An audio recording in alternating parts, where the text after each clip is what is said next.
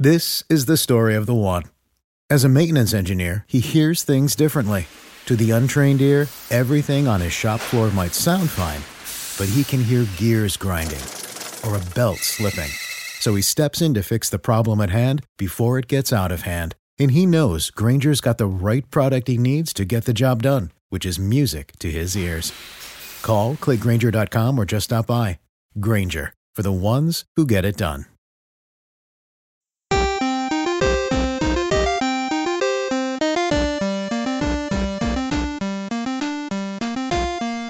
Welcome, ladies and gentlemen, boys and girls, children of all ages, to the Winter's Coming podcast. This is Take the Black, and I'm your host, Razor, and I'm here with Corey Thone, and that's it. Boom. Boom. That's all you get. Listen, you paid for premium service, you're getting premium service. We've trimmed the fat, and now it's just me and Corey Thone. Uh, we But, uh, cut that cut that fat right off this this prime steak. this delicious prime steak. Um, let's see. Oh, and now Uh, Dan is saying he's got Skype to work. Should we try to add him? oh, obviously. Let's. There he is. There it is. look! Fuck! How'd that happen? Hey, everybody. We're Hey, recording, buddy. and we called you fat on a steak, but now that you're here, we take it back We take it back. It's just on a steak? because we trimmed Yeah. the fat. It was just me and David. Oh, okay. First, I about my weight. Um, yeah, I'm sorry. Um, I turned it on and off, the computer and Skype, and the second time it took. well. We're glad it took. Are we Maybe- recording right now or just Yeah, talking? yeah, yeah. We're on the podcast, so hi, That's Dan. That's fun. Hello, everybody. It's me. It's Dan. So we're we're not trimming the fat, guys. No, the fat, the fat actually is just It's- Smith. It's, it's the best it. part anyway. So And and honestly, calling him fat is is not accurate because you can use fat to render down other things for cooking. He's more of a gristle type situation. He's meat glue. He's meat glue in this McNugget he's, combo he's pack. Corey Smith I- is the meat glue. I deserve it because I'm late, but I feel very attacked by all the fat comments. you It's and okay. Hen- Henry Cavill. Yeah. Yeah. It's it's see it's it's comical because I'm actually the hefty one here. Although Smith's starting to get that beer belly, so we should probably start. Do you We see should- my picture? I've got the chipmunk cheeks, man. You've got a round face. I It's do, like man. it's it's a round like you look like one of the little bits guys from Rick and Morty, but with a normal body. You know, I did I did the uh the the WhatsApp where you not WhatsApp the one where it ages you up the the old person up, and it did it and it, I I mean identical match for my mom. So there you go.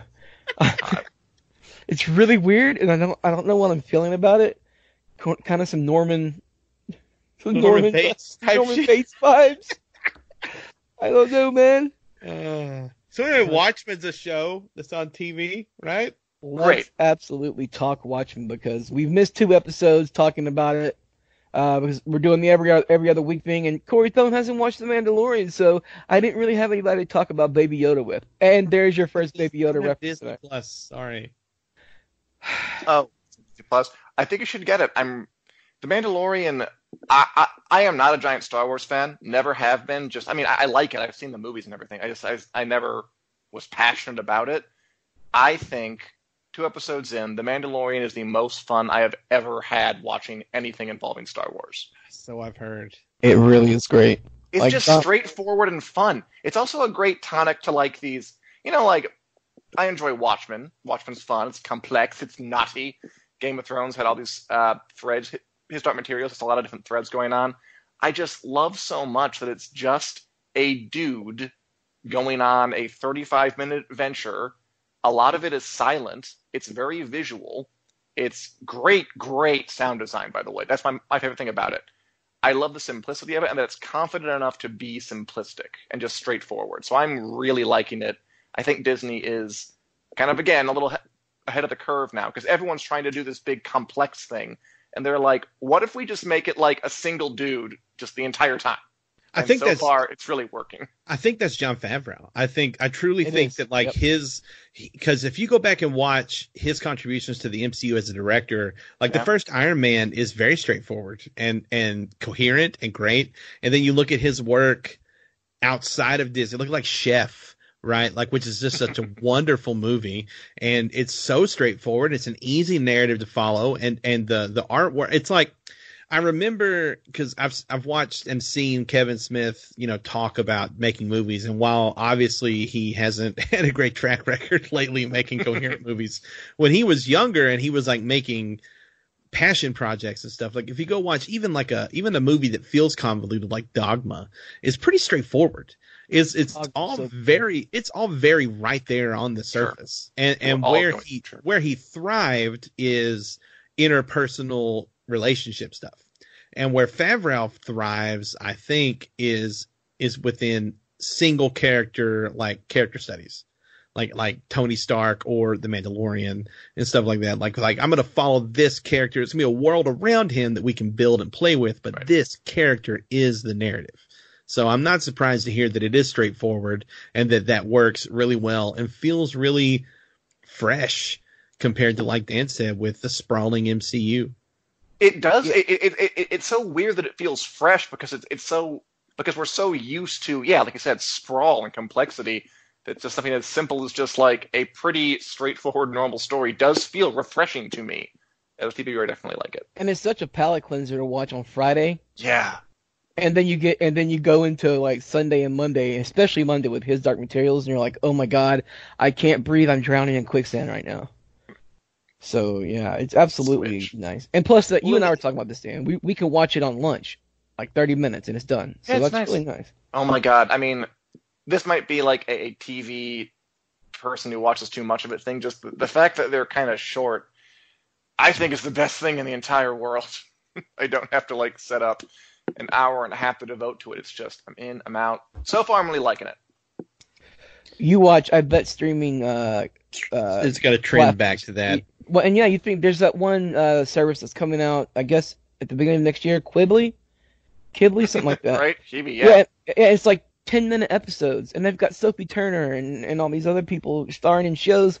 Ten minutes an episode, man.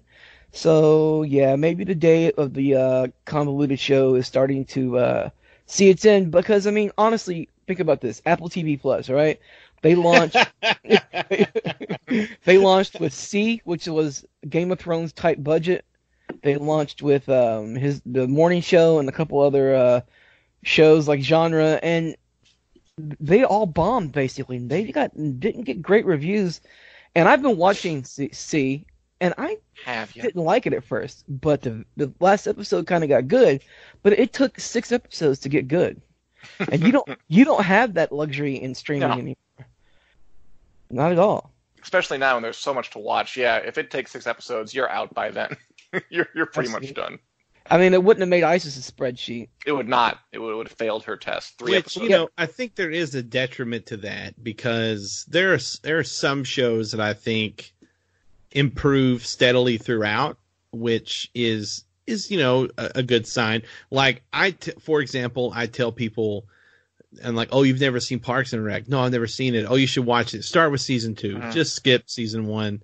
They didn't know what they were doing with the characters. Or if it's The Wire, it's like, listen, you're gonna want to bail around episode four when you're like, I can't watch another hour of people talking in a circle.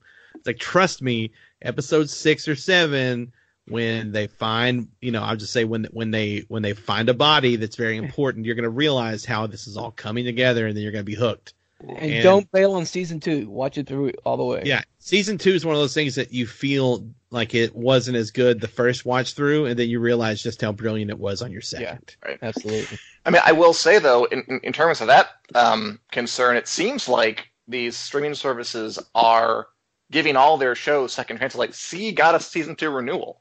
Yeah, the Lord I of saw the that, Rings yeah. and The Wheel of Time and The Witcher all got season two renewals, and they're not even out yet.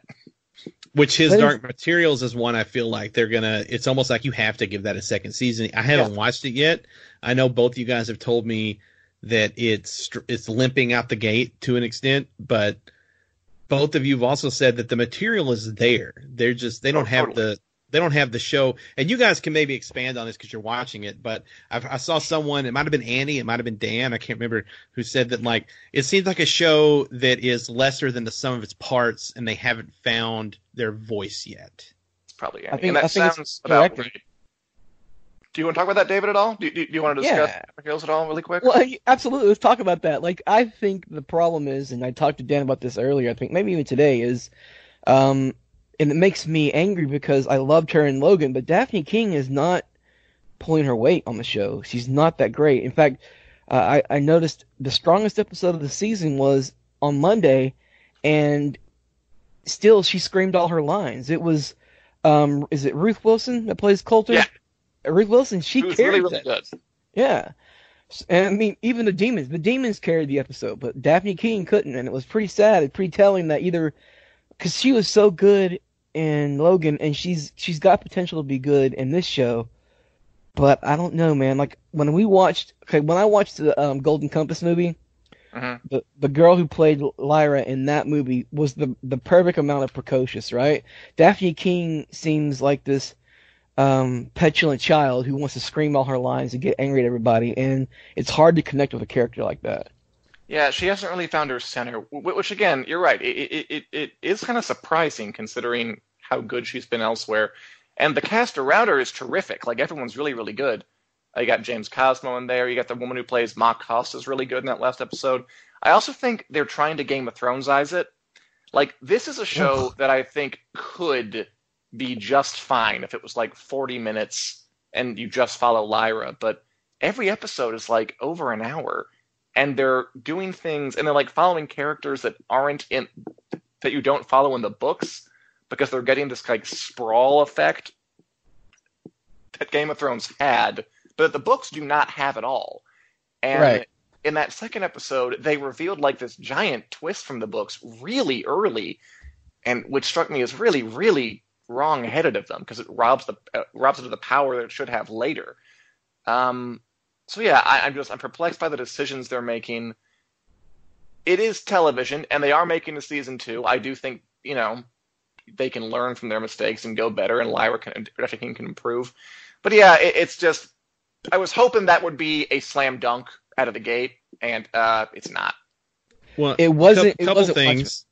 Sorry, let me just say a couple things based off what you and Dan just said. Mhm. Dafne Keen uh, was great in Logan. She didn't talk, guys. That's very true. Um, Ooh, she she was point. supposed to look mad the whole time, and then have and then she, her and her stunt team did a great job, obviously with that. But like she really didn't talk much.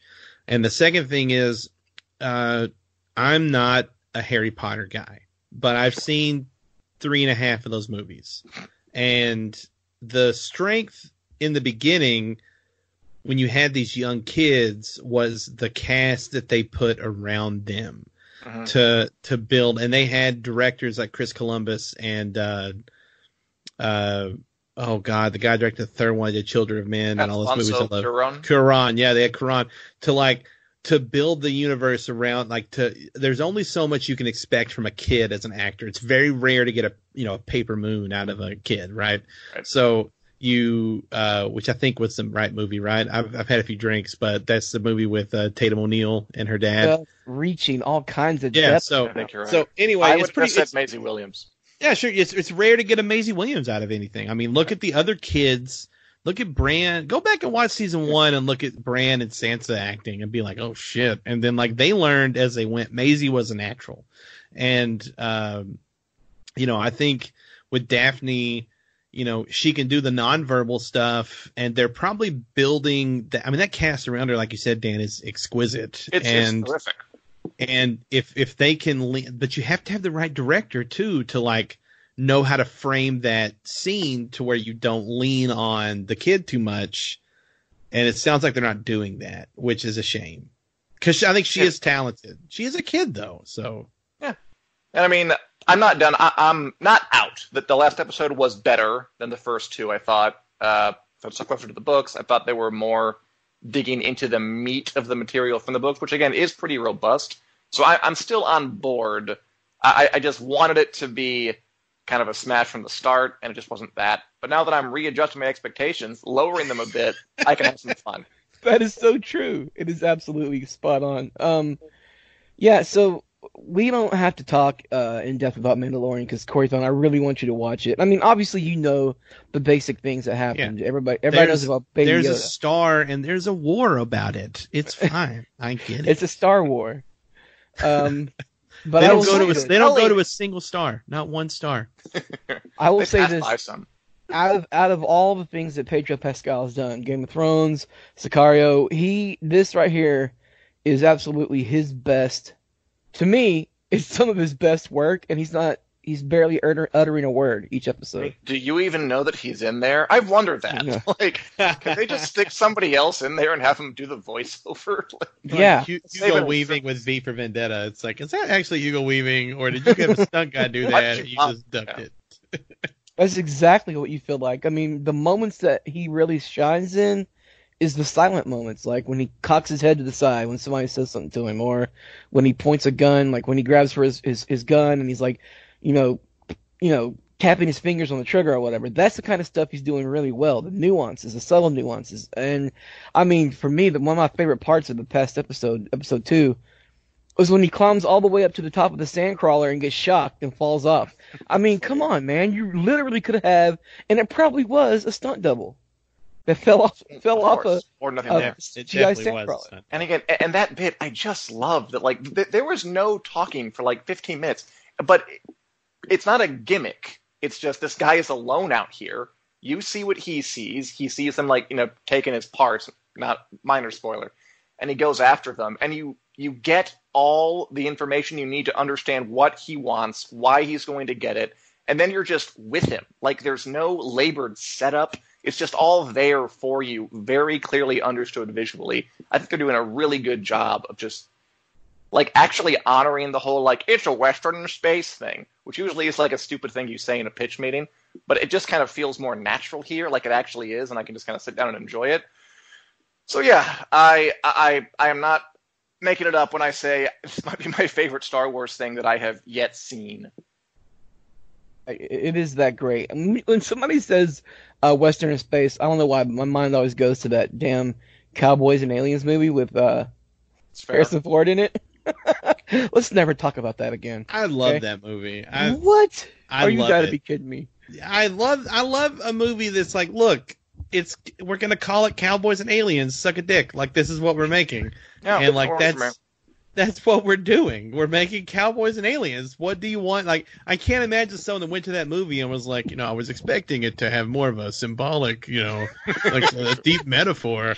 Like no, it's fucking cowboys shooting at aliens. I am so here for that.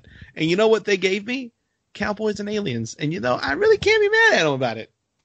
You know what? That is some deep insight from Corey Thung, ladies and gentlemen, and you don't get that anywhere else. So uh, for pennies a day, you can keep Corey Thung happy and on this podcast. All right, let's talk about Pay me Watchmen. money.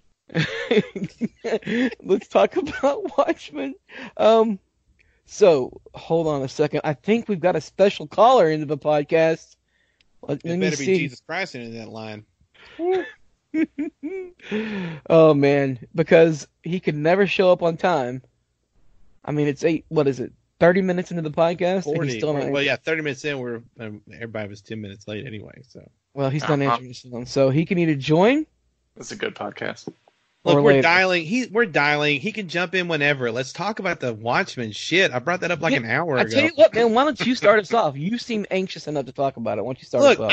I, we got the squid. That's the squid we were all looking for. Ah, Amen. Amen. That's the Zack Snyder movie. And again, I am someone who will defend the Zack Snyder change at the end because, especially, you know, we were still within the same decade of 9 11 and stuff. Like, I really kind of understood why they changed it the way they did. But, man, that, that, oh, that squid looked exactly like what I would want the squid to look like. The, uh, the Wayne stuff where he's on a, I guess, a mission trip, we're going to call it, uh, to Hoboken and everything. That was, that was so well done That's terrific.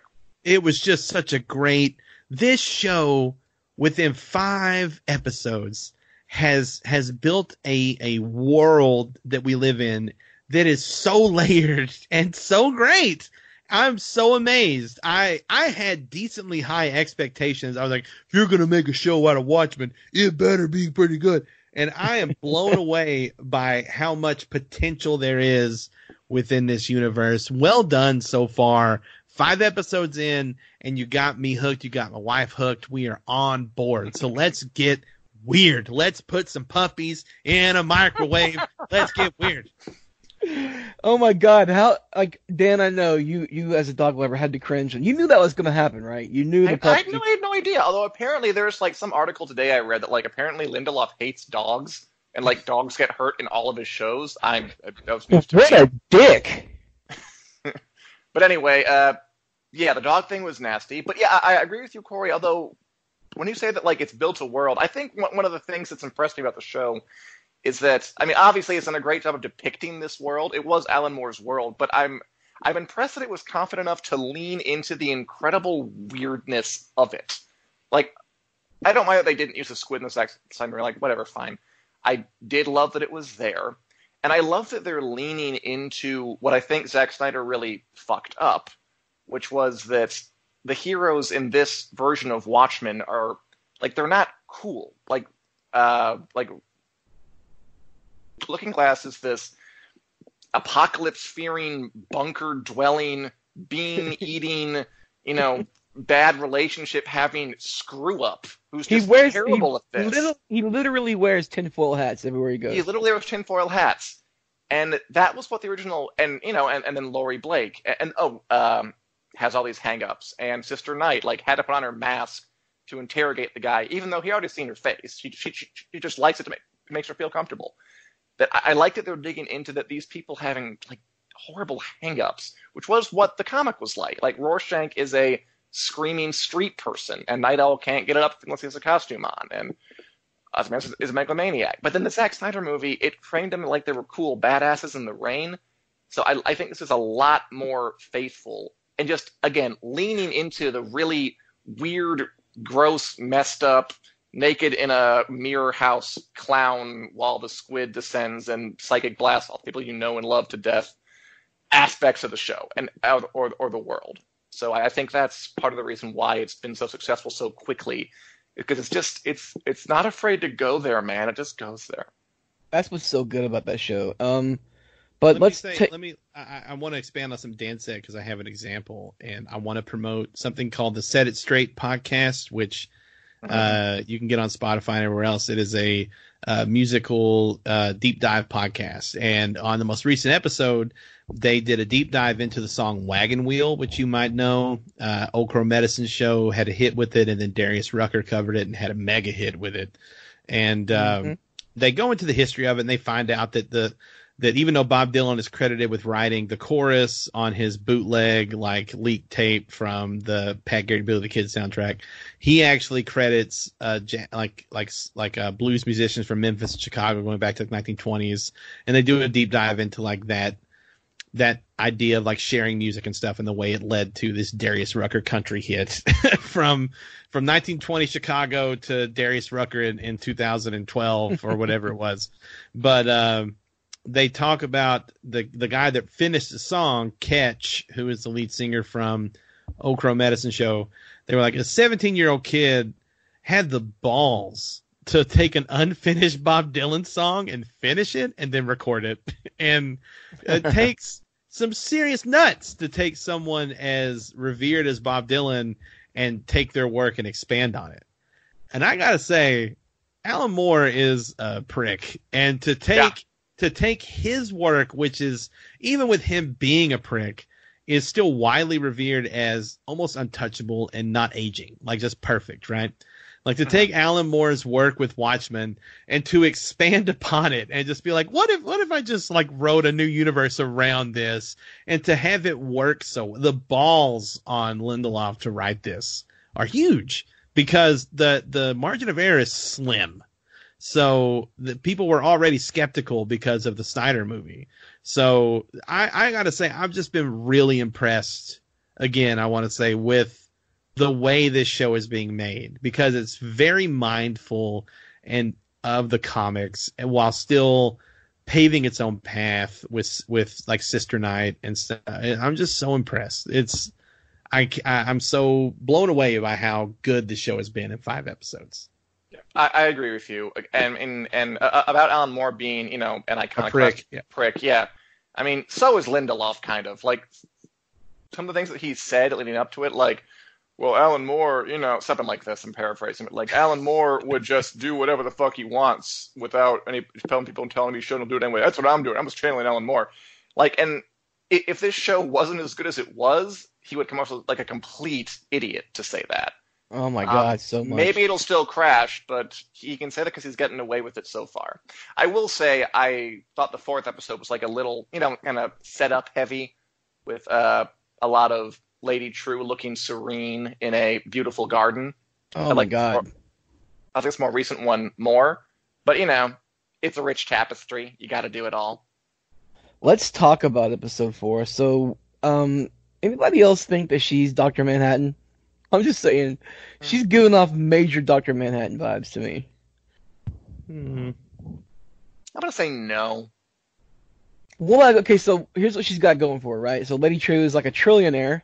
She somehow has seen the future, which they kind of touched on in episode five, um, with Adrian Veidt's videotaped message, um, to for Senator Keene or whatever.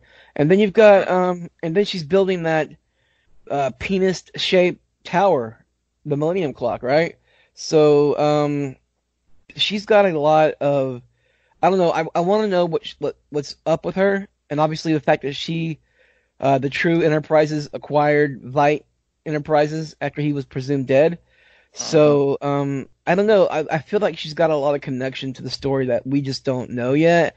And I was trying to think of something off the wall when I thought about it, and I was like, okay, well, we know that Doctor Manhattan can split his like, per, his his I don't know. He can make different copies of himself. So I don't know. Now that we have it confirmed that Adrian Veidt Ozymandias's little interludes are happening like years apart, that whole birthday cake thing, it, it, it was supposed to be okay. So it's happening like over. Corey Smith was right. Congrats, Corey, if you can hear me. Uh, Cut yeah, cut that out, David. Don't leave that in. I'm definitely editing that out. I'm as surprised as anybody, but look, so so so so yeah, he was right. If that's happening years and years apart, I wonder now if the thing that fell on the land she got was Adrian Veidt coming back to Earth, and she, you know, obviously hero worships him or something, and she somehow knew it was going to land there because he's a genius and coordinator or something, and that the timelines are a little bit wonked out that way. That we're that we're seeing his past still. We, I mean, we knew we were seeing that, that what he was happening wasn't concurrent with the rest of the stuff. Right. So that's gonna be my theory. Not that she's I- Doctor Manhattan.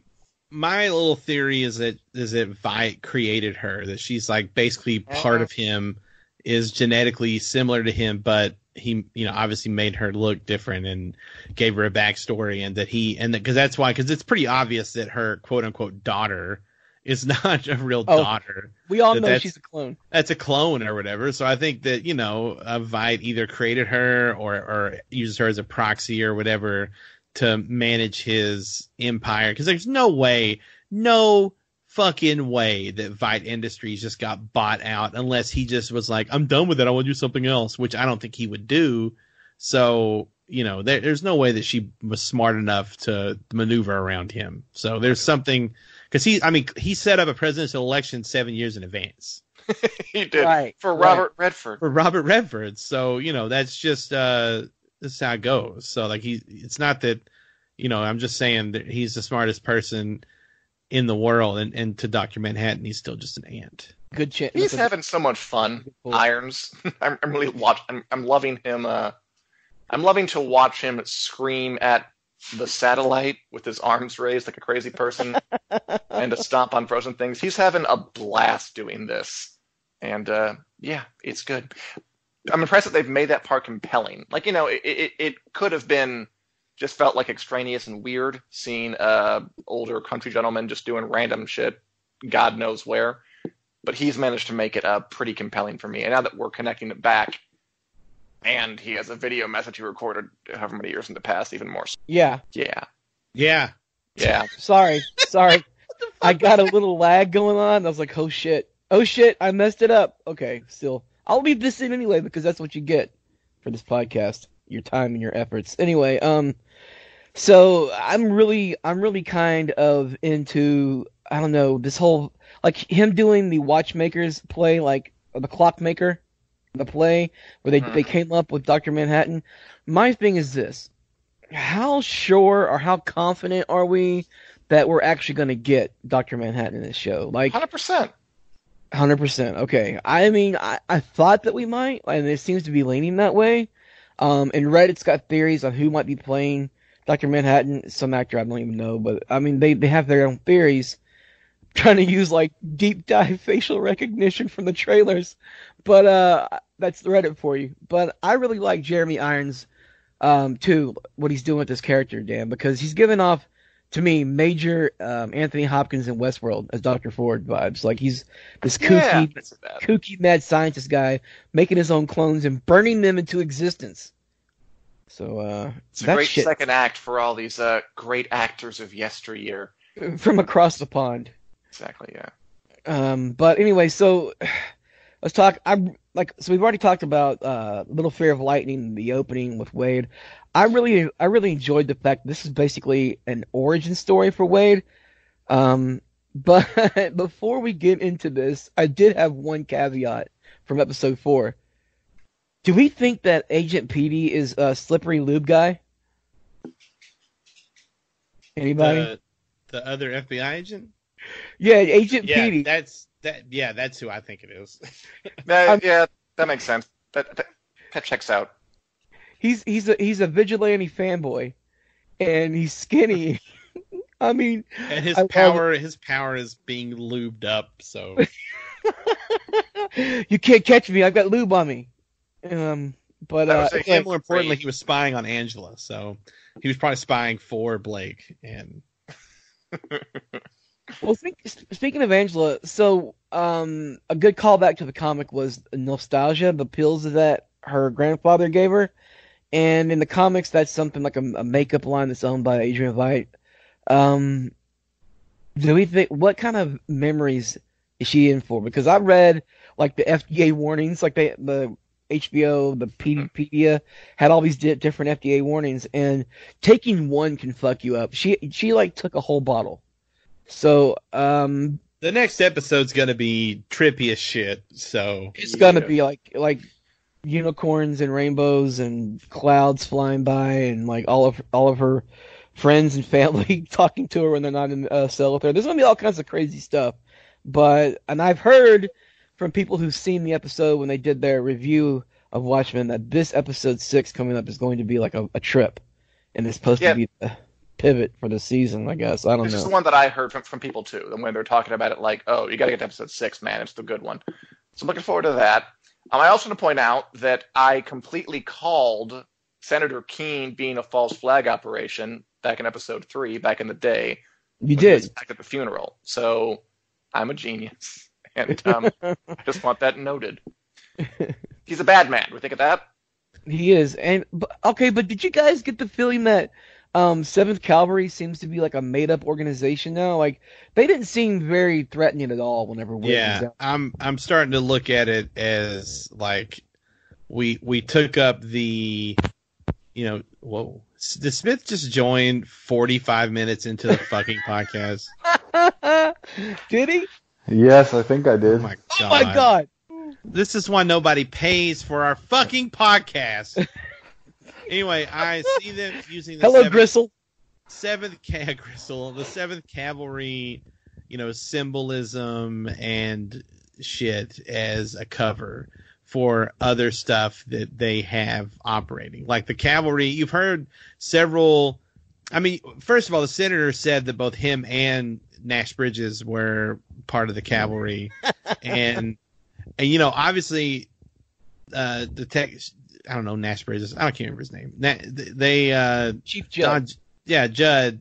They he was hanging out with Angela and shit. Like he was either really good at hiding, you know, his inherent racism, or um, he was actually like not just like the senator was saying. We don't actually buy into this like white supremacist shit. This is a means to an end. Very similar to Adrian, what something Adrian Veidt would say, right? About because if they because you know if they would buy into uh, Rorschach's ideology, then it would be truth above all. But I don't think that that's, uh, I don't think that that's, you know, the case. So I think that there's, good point. I think that I think that they don't buy in necessarily to the white supremacist part of it as much as they're buying into just this is something that will get us attention, so we're using it to our advantage. They're all a bunch of nerds in lab coats wearing Rorschach masks, trying to figure out a, a dimen- uh, extra dimensional planar fucking opener thing. Like they're trying to figure out how that works. Like I actually laughed when they're all standing there talking like scientists watching the basketball go through the uh, teleporter thing. I'm like, these guys, they're not some kind of militant terrorist group. They're a bunch of geeks. Hmm. but hey, Here's uh, since Corey Smith did join us, and um, thanks for joining us at 40, 40 minutes in, Corey Smith. We appreciate it. Um, Super cool. I, I'd love to hear your thoughts on the episode. Um, I, it was my favorite episode so far. Um, I liked it. You know, we saw more of the cavalry stuff. I love Glass's backstory. Um, everything about that was kind of cool because up until that point, we kind of saw him as the like super calm and you know nothing really bothered him. But clearly, he has a lot more going on than he was kind of letting us see. Um, my only issue with the episode is that it it kind of starts. It, it's kind of starting to feel like we're want like meandering a bit, um, and it and it's What? a little. I said it's my favorite episode so far. I'm nitpicking right now. It it's just because like at first it seems like it was Angela who was our main character. Um, and then we've kind of gone away from her where we're only kind of seeing her through other characters' eyes at this point. Um, and so just kind of, I, I don't really know where we're going with some of this stuff. Um, I mean, it was cool to see some, uh, like y'all were just talking about the Seventh Cavalry is really probably just a front um, for something else that they've got going on. Um, and I'd loved seeing Adrian Veidt's little message to future Robert Redford. Um, you know, I hope we get a little bit more of that, but um, I don't know. It just after I was watching the episode, it just kind of hit me that we are kind of just moving in and out of a bunch of different things going on, which isn't necessarily a bad thing, but given Lindelof's prior history, it maybe is a little worrying, but it, there's still plenty of room that maybe I'm just overreacting or whatever, but that was just sort of an impression I got afterwards. I have two points about that. Um, first, I hope that we meet Robert Redford and he's played by Warren Beatty. And um, uh, also uh, about the shifting focus thing, I realized when I was watching it the last time that the reason it's you're you're you're you're, you're, right, Corey, that it was Angela first, and then there was a whole episode about Laurie Blake, and then a whole episode about Looking Glass. I realized it, I, I think it's doing that because that's exactly what the comic did.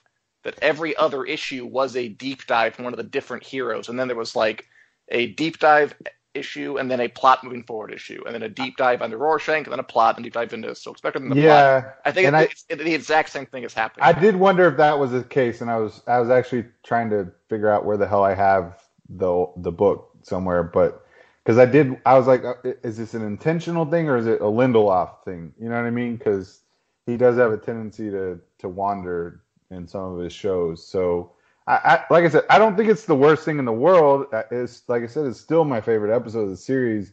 And uh, I mean, I, I think Looking Glass is the most interesting character on the show, if you ask me. So, I mean, I enjoyed that that you know the whole deep dive into his backstory and how he.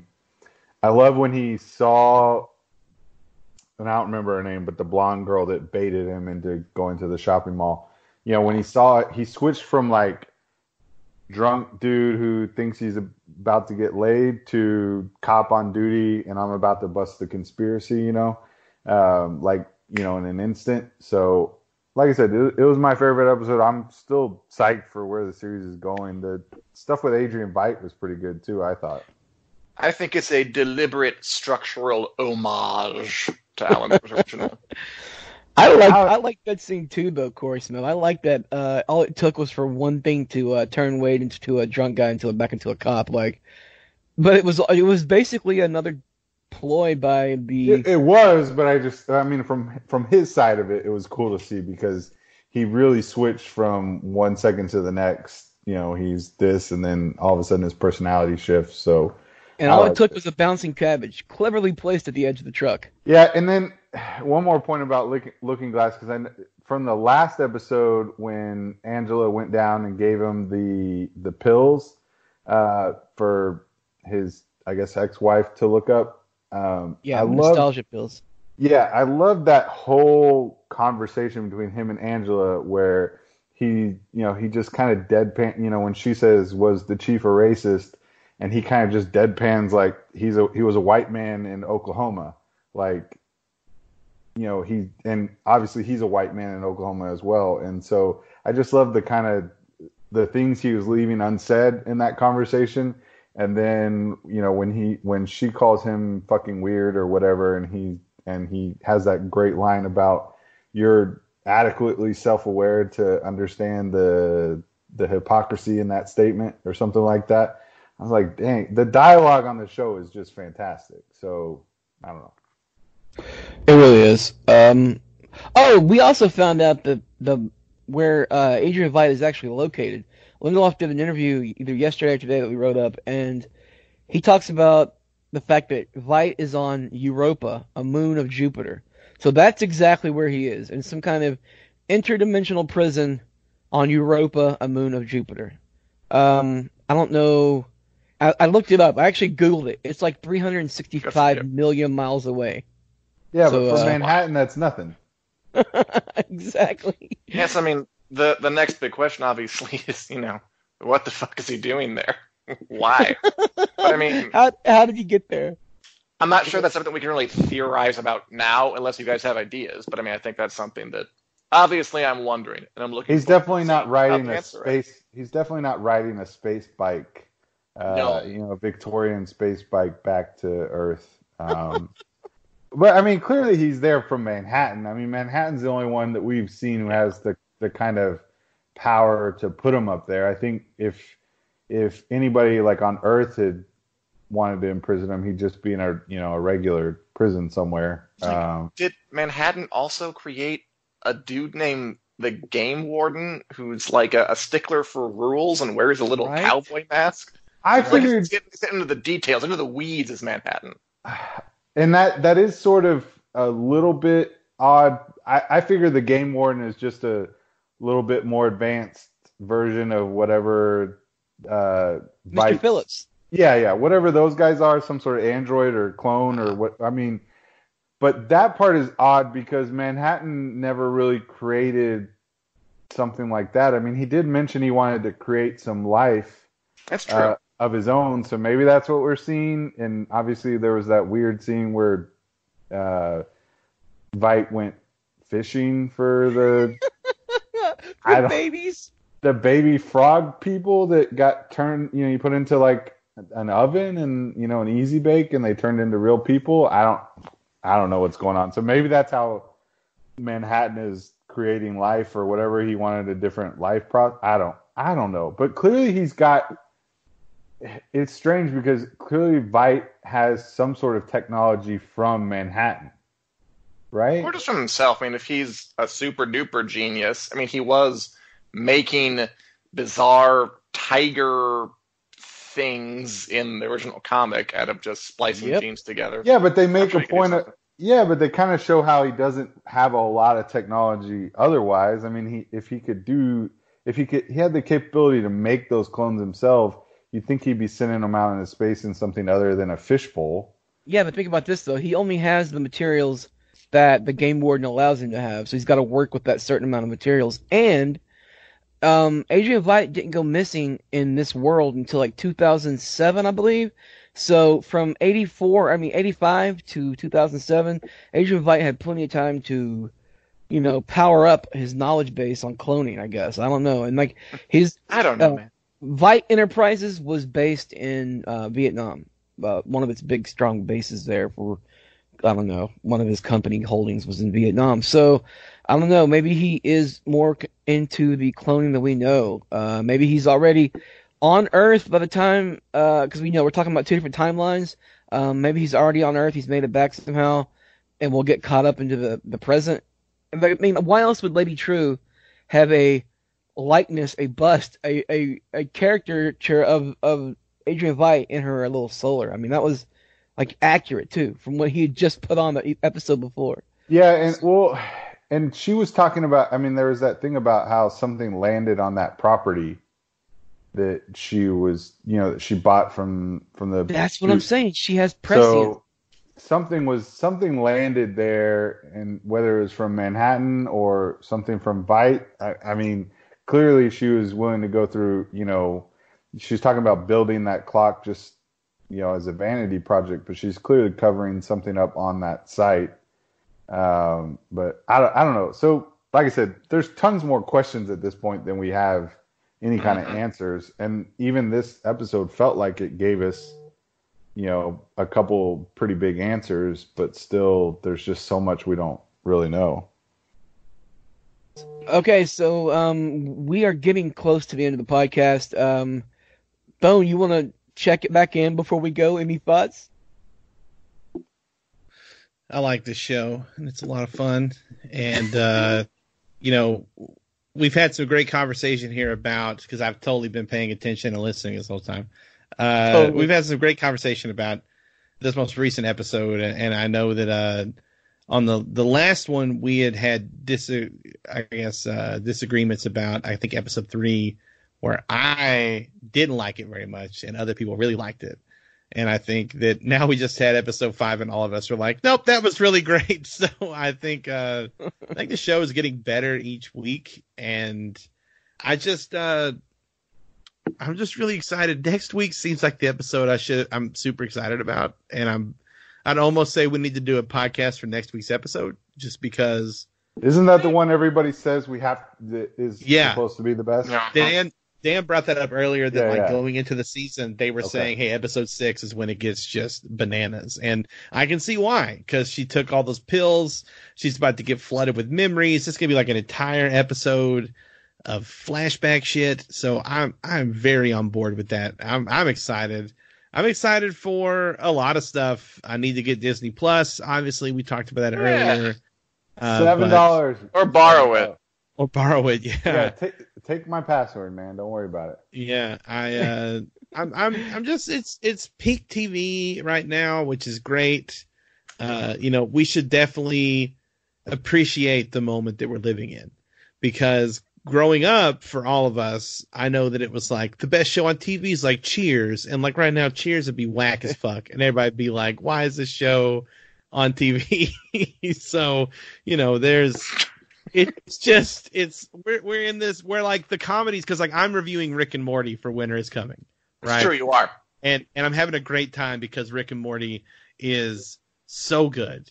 And I was just reading today where like there's this great article that was debating what's the best animated show on TV right now. Is it Rick and Morty? Is it Bob's Burgers? Is it uh you know BoJack Horseman? Is it? I mean, there's so there's so much. There's so much like just animated TV wise.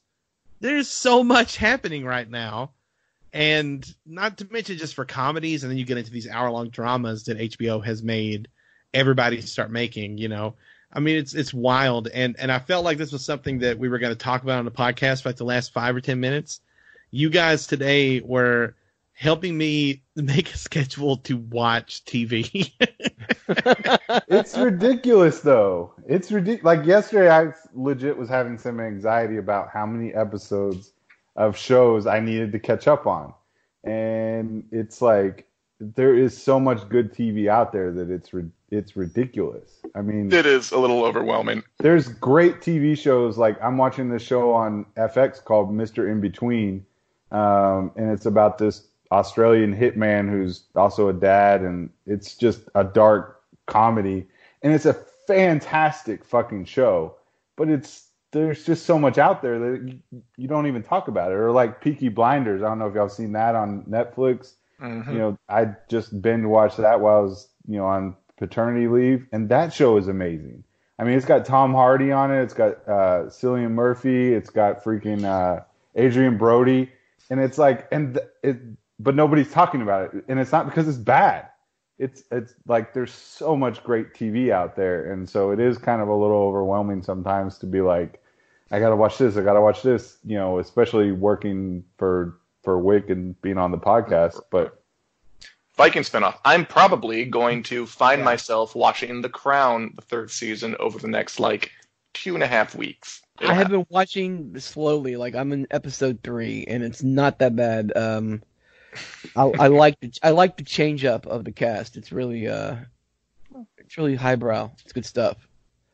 Highbrow. I mean, guy, what really sparked this conversation, I feel like for for me at least this week, was finding out that Ashton Kutcher has a uh, he's produced a show on Crackle called "Going for Going from Broke" about student loan and personal debt, and Huh. it reached five million hits in four weeks on Crackle. Oh, Crackle is owned by Chicken Soup for the Soul Entertainment and Sony and it hit five million views in four weeks. Are you shitting me? Like I, I just there's it's too much. I don't know Crackle had another good show too. Is uh, where they did the internet thing. I forget the name of it. Oh yeah, uh, sounds great. The internet thing. The internet. I haven't watched it in a year, man. But like they they did like three seasons and it was really well, they also, I mean, Crackle also because I went to Crackle because I was like, fucking Crackle's little thing. Found out that they have a show with uh Rupert Grint. They have a Yeah, show Train with do yes, the snatch. It's not Train Spotting, it's Snatch. You got Yeah. your, Snatch. That's right. Wrong. your, wrong. your irreverent comedies mixed up. Oops, my bad. and then uh, Ron Perlman had a show on there, and uh, Internet show. Ron Perlman was on the internet show. Where the oh, fuck the is- internet show. Yeah, the internet show with Ron Perlman. That sounds like a really shitty. It was streaming on the internet internet. show. I mean, I just it's that's just a good example when I, when we talk about peak TV because I feel like that phrase is getting thrown around a lot lately, and to describe like any old thing, like oh you know it's really tough to keep up with my NBC comedies during peak TV. Is that tough, bitch? Have you watched Crackle lately? Because apparently there's there's a documentary series produced by Ashton Kutcher that's lit as shit, and I have to squeeze it into my schedule. And it's like that's that's peak TV. Is when you find out that like Seeso had great comedies. And it's like what the? It's not even around anymore. So I, I don't. I just, it's blowing. I can't. I can't keep up. yeah, I mean, like, I, th- I think that the question now is, like, can it sustain itself throughout all these different audiences? Because I mean, like, I, I feel like the age of like people gathering around to watch one show is got to be over or very close to an end. Um, but like, is there enough of a splintered audience t- to sustain something as huge as, say, what Amazon's trying to do with the Wheel of Time and Lord of the Rings? Or are we And headed Dark to Tower. uh, yes, and Dark Tower, and uh, The Witcher, and like all those other just giant shows that are coming. Um, or will this burn itself out, this peak era, uh, within the next ten years? I, I think it's going to lead to movies like like intimate ninety minute movies making a return. I, think, it's- that that sounds really agree. realistic. That movies can come back. It'll all go back around. yeah. Yeah, because nobody's going to the movies anymore. Like Well, I've got. Why would you? Have you heard what's on TV? There's I don't can't have time afford- to go to the movies. I can't afford a movie ticket. I had to pay for fucking WGN's streaming service so I can watch so so I can watch Leelee Sobieski's new show where she Oh plays God. a drug addict in Alaska. That is so true. I seriously have uh, FOMO when it comes to television, especially It's in the fall. ridiculous. It's I'm not being I'm not joking when I was saying I'm on board with you, bro. I, I- agree like, with you. I I was like, way. fuck, I have to catch up on Mandalorian. I need to watch The Watchmen. I'm two episodes behind on fucking Walking Dead. I hadn't watched Mister in between. It was like, fuck, man. And then I have to sleep and take care of two, you know, little people. And mm-hmm. it's like, what the hell are you supposed to do? There's too much. And I think that's part of the byproduct is, you know, back in the day, yes, the shows weren't as good, but there could only be like three of them. you know, there was only three networks. So, like, you know what I mean? Like, there weren't as many, and we still have those networks putting out shows, right? So it's like, it, is, it gets a little ridiculous that there's just so many shows and so many different places to watch it. And it's like, My DVR only records so many shows at one time, guys. I mean, Yeah. and can you imagine if you were like trying to keep up with TV and you were like into video games too? How would you do it? You couldn't. You have to quit your job and just devote yourself to it full time. Which is why Twitch TV came into play and people started get, making money on video games. And that's a people whole are- new podcast. people are watching people play video games for crying out loud now. So, yeah, I don't know. I don't know It what takes we're going to long do. time. Yeah. not just not just watching. Esports is a Huge. industry, and It's huge. we've had i mean we've had meetings at work about because we do a lot of ad buys and it's like maybe we should start buying some stuff on uh for e-news or e-news Yeah, esports 100% had meetings at Fansided about like I, I think we tried to do Twitch for a while. Like there was like a rotating schedule, people who were on it. Yeah, our Um, League of yeah, it's enormous. site. So well- you, can, can you imagine a winter is coming twitch with corey throwing at like like a thursday night at 1 a.m Yeah, I can. Just sitting in front of your couch, sweating and biting your fingernails, trying to get to the next show. yeah Eating like, fucking vegan cheese puffs or something like that. i'm not ve- i'm not vegan i've been on keto for a It's- year All the fucking same to me, okay? And you look fucking sexy, my friend. thank you All right, listen. He was talking to me here- smith not you Obviously. Obviously. Um, so we could talk in circles about uh, the golden age of television when it came and when it left, or if it's still here or not. I don't care. There's a lot of shows that we have to get to, and the more we talk, the more shows I can't watch. So I need to hang up and go watch a new show. Oh, But, did you uh, guys did you guys see that? Did you guys see that? Uh, that Speed TV Network has a streaming service, and that they they they got Martin Scorsese to make a mo- make a, a movie about you know the 1930s gangsters, and it's going to win like 20 Oscars. You got to buy that subscription so you can watch the movie. Bitch. the day Martin Scorsese makes a movie about the terrible hero shows on in, that, that are out now, that's what I'll start watching. Martin Mm. Scorsese stuff. There we go. Anyway, That's a whole topic we could have done too. Like everyone, we're still talking about that. Benedict Cumberbatch weighed in, you guys. Cumberbatch. But okay, we can't. We we got to. We have to move on. yeah, we have to we have to call it good tonight. So, uh, Corey Smith, we're always glad that you could join us, even though Are you we? came in like like a wrecking ball. I blame uh, Skype this time. The baby actually cooperated and went to sleep very quickly, and then Skype would not work on any platform. So So what you're Yeah. saying is you had you had technical troubles with the It- internet. it was Mm. Bill Gates' problem. It Mm. was Bill Gates' fault. I'm lodging a, a kindly worded complaint. God damn it! Get Bill Gates in here. You said Windows 98 would be faster and more efficient, with better access to the internet. I can't do this. That just reminded me. I have to go watch Silicon Valley. God damn it! All right, so Oh. this- The new comedy from uh, the Veep guy, Armando Oh, dude. Avenue Five, looks really, Yeah. really good. So Outer good. Space meets Veep. I'm all over it. Okay, I'm done. that does look really good. God damn it. Okay, so listen, we're gonna call it good for now. We're gonna come back maybe next week to talk about the transformative episode of Watchmen that we've all been looking forward to. I hope we're not let down. I God, I really hope we're not. But uh, so for myself, for Dan Selcke, for Corey Thone, and yes, I'll thank Corey Smith. You've been listening to Take the Black, Valar Morghulis.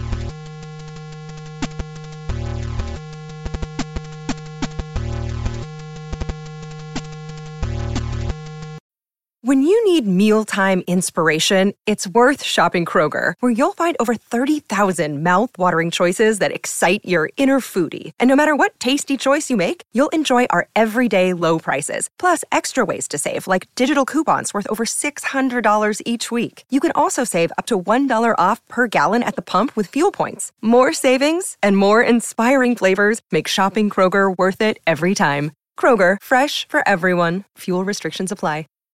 When you need mealtime inspiration, it's worth shopping Kroger, where you'll find over 30,000 mouthwatering choices that excite your inner foodie. And no matter what tasty choice you make, you'll enjoy our everyday low prices, plus extra ways to save, like digital coupons worth over $600 each week. You can also save up to $1 off per gallon at the pump with fuel points. More savings and more inspiring flavors make shopping Kroger worth it every time. Kroger, fresh for everyone. Fuel restrictions apply.